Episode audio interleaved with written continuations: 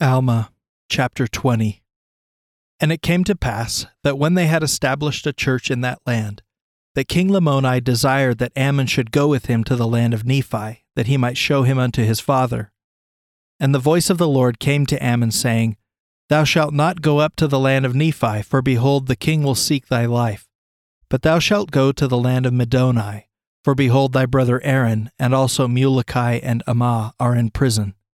Now it came to pass that when Ammon had heard this, he said unto Lamoni, Behold, my brother and brethren are in prison at Middoni, and I go that I may deliver them. Now Lamoni said unto Ammon, I know in the strength of the Lord thou canst do all things, but behold, I will go with thee to the land of Middoni. For the king of the land of Middoni, whose name is Antiomno, is a friend unto me. Therefore I go to the land of Middoni, that I may flatter the king of the land, and he will cast thy brethren out of prison. Now Lamoni said unto him, Who told thee that thy brethren were in prison? And Ammon said unto him, No one hath told me, save it be God. And he said unto me, Go and deliver thy brethren, for they are in prison in the land of Middoni. Now when Lamoni had heard this, he caused that his servants should make ready his horses and his chariots. And he said unto Ammon, Come, I will go with thee down to the land of Middoni, and there I will plead with the king that he will cast thy brethren out of prison. And it came to pass that as Ammon and Lamoni were journeying thither, they met the father of Lamoni, who was king over all the land. And behold, the father of Lamoni said unto him, Why did ye not come to the feast on that great day when I made a feast unto my sons and unto my people? And he also said, Whither art thou going with this Nephite, who is one of the children of a liar?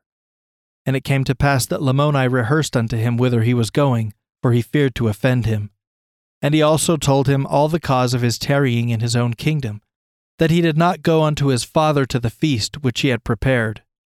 And now when Lamoni had rehearsed unto him all these things, behold, to his astonishment, his father was angry with him, and said, Lamoni, thou art going to deliver these Nephites, who are the sons of a liar. Behold, he robbed our fathers. And now his children are also come amongst us, that they may, by their cunning and their lyings, deceive us, that they again may rob us of our property. Now the father of Lamoni commanded him that he should slay Ammon with the sword. And he also commanded him that he should not go to the land of Middoni, but that he should return with him to the land of Ishmael. But Lamoni said unto him, I will not slay Ammon. Neither will I return to the land of Ishmael, but I go to the land of Middoni, that I may release the brethren of Ammon, for I know that they are just men and holy prophets of the true God. Now when his father had heard these words, he was angry with him, and he drew his sword that he might smite him to the earth. But Ammon stood forth and said unto him, Behold, thou shalt not slay thy son. Nevertheless, it were better that he should fall than thee, for behold, he has repented of his sins. But if thou shouldst fall at this time in thine anger, thy soul could not be saved. And again it is expedient that thou shouldst forbear, for if thou shouldst slay thy son, he being an innocent man, his blood would cry from the ground to the Lord his God for vengeance to come upon thee, and perhaps thou wouldst lose thy soul.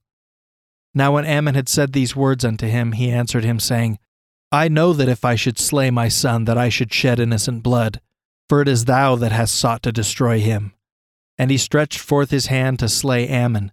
But Ammon withstood his blows, and also smote his arm that he could not use it. Now when the king saw that Ammon could slay him, he began to plead with Ammon that he would spare his life. But Ammon raised his sword, and said unto him, Behold, I will smite thee, except thou wilt grant unto me that my brethren may be cast out of prison. Now the king, fearing that he should lose his life, said, If thou wilt spare me, I will grant unto thee whatsoever thou wilt ask, even to half of the kingdom.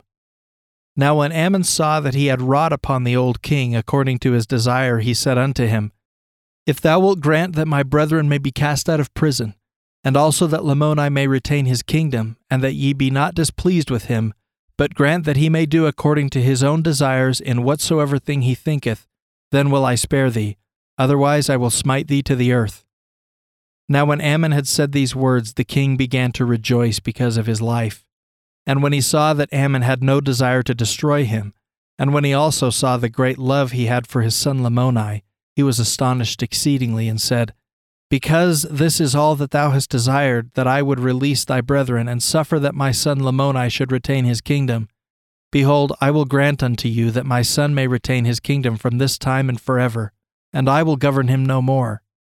And I will also grant unto thee that thy brethren may be cast out of prison, and thou and thy brethren may come unto me in my kingdom, for I shall greatly desire to see thee.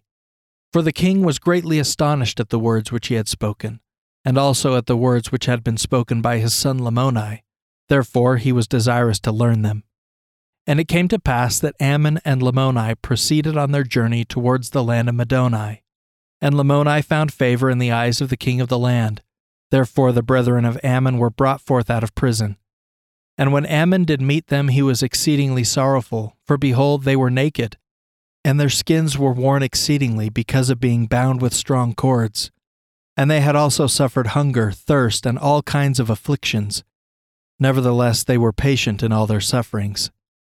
And as it happened, it was their lot to have fallen into the hands of a more hardened and a more stiff-necked people. Therefore they would not hearken unto their words, and they had cast them out, and had smitten them, and had driven them from house to house and from place to place, even until they had arrived in the land of Middoni. And there they were taken and cast into prison, and bound with strong cords, and kept in prison for many days, and were delivered by Lamoni and Ammon.